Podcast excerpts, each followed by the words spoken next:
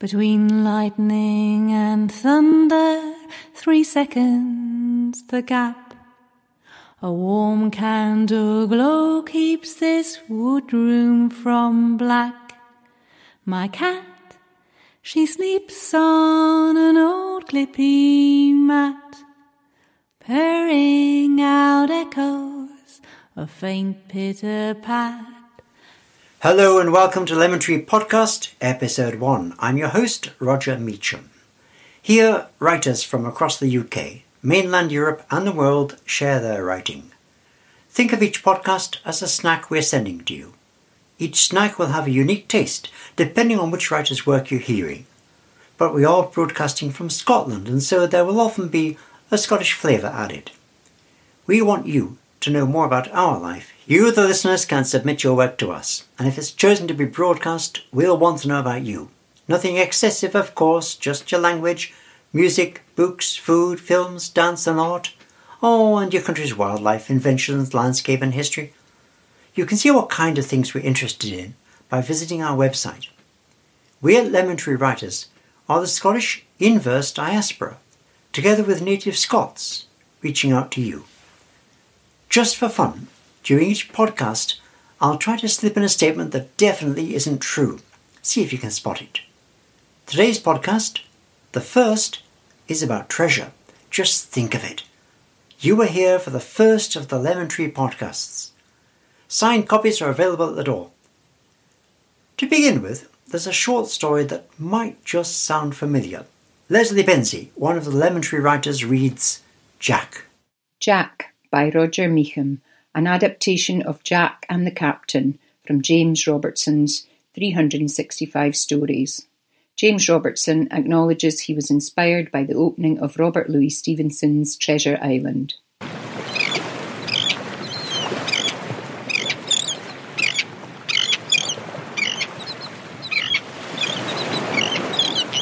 Young Jack and his widowed mum lived in Anstruther on the coast of Fife, a fishing village famous for its fish and chips, which Jack and Mum could only afford once a week. An old sea captain washed up there looking for a berth, and Jack's mum took him in. Shiver me timber! The captain was a fierce old fellow who seemed to be live to live entirely on rum and bananas. Whatever worldly possessions he had were kept in a wooden chest under his bed, and since the captain rarely got out of bed, neither Jack nor Mum had ever seen the inside of the chest. No matter. The rent the captain paid meant they had two days a week of high living on fish suppers. The captain calling Jack Jim Lad, which Jack minded, I'm Jack, Captain. It made no difference. Now, Jim Lad, fetch me more bananas. Here's a piece of eight. You mean this two pound coin, Captain? I means this piece of eight, Jim Lad. Now off with you. Jack also minded that the captain now had his, Jack's, room. Jack had to make do with the sofa. Jack further minded that his mum kept the captain company for an hour each afternoon with the door firmly shut. He likes to talk, she told Jack. I feel sorry for him, and we share a banana or two. This was odd, Jack felt, because his mum never felt sorry for anyone, and she didn't like bananas either. But now it seemed they could afford three fish suppers a week. One day the old sea captain caught hold of Jack by the wrist. Here's a piece of eight, Jim Lad. More bananas, Captain? Nay, lad, I want you to be on the lookout for an old seafaring gent like myself, and you come a-running to tell me if you sees him. What does he look like, Captain? He'll have a long black coat. He'll have a long black beard. He'll have a long black buttons. Long black coat, long black beard, long black buttons? Aye, Jim Lad, and a couple of more things. He'll have a wooden leg and a parrot, and dark glasses and a white stick, because he's blind. Long black coat, long black beard, long black buttons, and, uh, and... What were the other things, Captain? A wooden leg and a parrot, you swabber. Dark glasses and a white stick. If you sees him, come a-running, and you'll get another piece of eight. Jack treated himself to an extra fish supper and kept a lookout. Well, it happened that a few months later on a cold winter's night, Jack was waddling to the fish and chip shop. He'd been putting on weight recently when a steely hand caught hold of his wrist. "Boy, you got an old sea captain staying with you?" Jack looked around and saw an ancient seafaring gent. He knew that because the gent was wearing a lifebelt around his long black buttoned coat and his beard was all encrusted with dried sea salt. Jack also saw that the sailor's right leg was wooden, and finally he noticed the plump parrot perched on the man's shoulder. "Excuse me," said Jack, "are those dark glasses you're wearing? Is that a white stick you're carrying? I've got to run," and he waddled as fast as he could home again. Tap, tap, tapping, the old blind sailor came after him. When they got to Jack's house, Jack burst into the captain's room. The old seafaring gent, he began to say, but the person in question was right behind him. "Be that you, Captain?" cackled the old the blind man. "Be that you, blind pew," groaned the captain. And the captain, face as white as the sheet he was lying on, sat up and dropped his banana. "Here," said Pew, and gave the captain a piece of paper. Having done that, he took off his glasses, threw away his white stick, pulled off his false beard, deflated the plastic parrot, took off the fake wooden leg, lowering his real one to the ground. Then with a hop, skip and a jump, he took off down the street, chortling. "Jim, lad, I'm done for," says the captain. "That there was Pew, the tax collector, and this here is a summons. I'm bankrupted." With that, he fell back, stone dead. Jack's mum was very upset. "What'll we do with all these bananas?" They went through the captain's chest and found enough money to pay for the funeral and a fish and chip supper afterwards. The captain's clothes went to the Oxfam, and the chest was chopped up for firewood. They burnt the summons. Oh, and the dirty old map they couldn't make head nor tail of, that went in the fire too. I found an even shorter version of this tale in James Robertson's three six five stories, published by Penguin Books. That's the digits three, six and five, folks, as in days of the year. James Robertson wrote a short story each day for a year, and each story had three hundred sixty-five words in it. I love the story written on the twenty-seventh of June, called Jack and the Captain. So I contacted James Robertson, asking if I could adapt it for a storytelling session. "Sure," said James. "You'll recognise where I got the idea. And I hope that most of you listeners also recognise the characters from the opening of Robert Louis Stevenson's Treasure Island. There's Blind Pew, Jack and the Captain. Not as Stevenson saw them, of course. They've been idle, doing nothing for a couple of centuries now, just being read and reread. Such characters get bored, want a life of their own. James Robertson let them out for a bit of fresh air.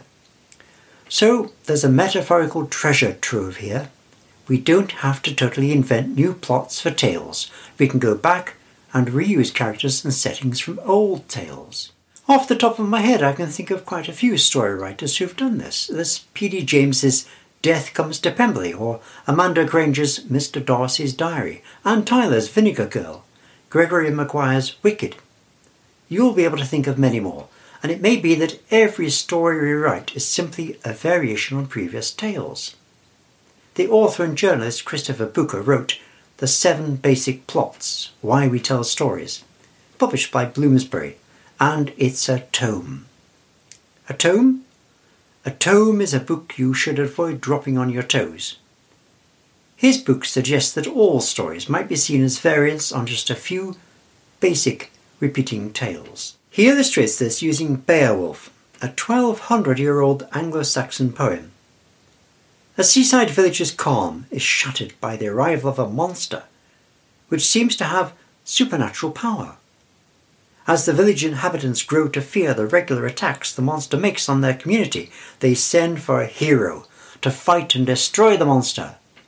Remind you of anything? A film, perhaps? Jaws?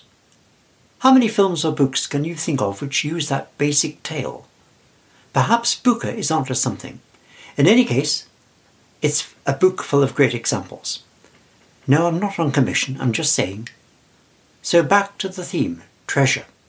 How many of us have been stuck, sitting, squeezing the imaginative sponge part of our brains, hoping for a drop of an idea? All I'm saying is, you could do worse than use someone else's treasure as inspiration. So back to the story you heard Leslie Benzie tell. James Robertson reimagined the opening of Stevenson's Treasure Island. He plays it for laughs and makes the setting a modern Scottish coastal village. Anstruther in Fife really is famous for its fish and chips. You can sit there at the little harbour and gaze over towards Edinburgh across the Forth estuary. If you're lucky, you'll see a dolphin. Along the estuary you can catch a glimpse of three bridges: the railway bridge, built in the nineteenth century, a road bridge built in the twentieth century, and the new beautiful road bridge built just a few years ago.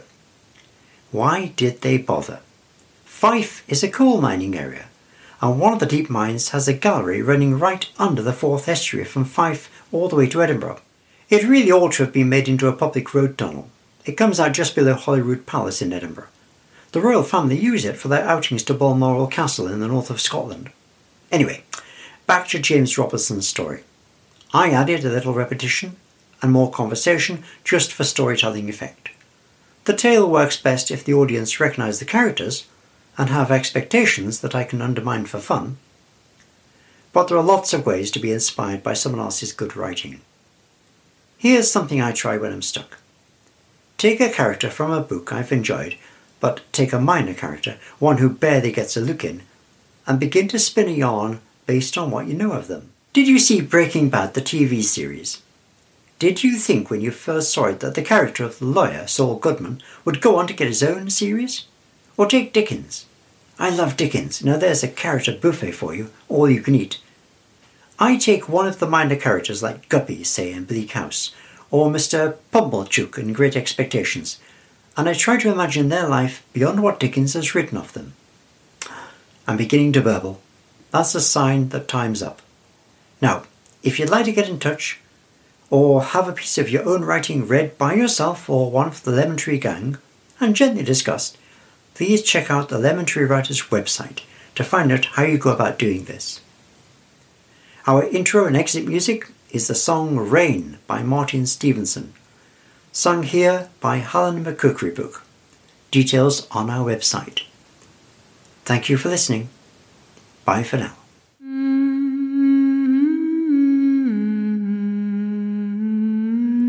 My subconscious and I are back on speaking terms.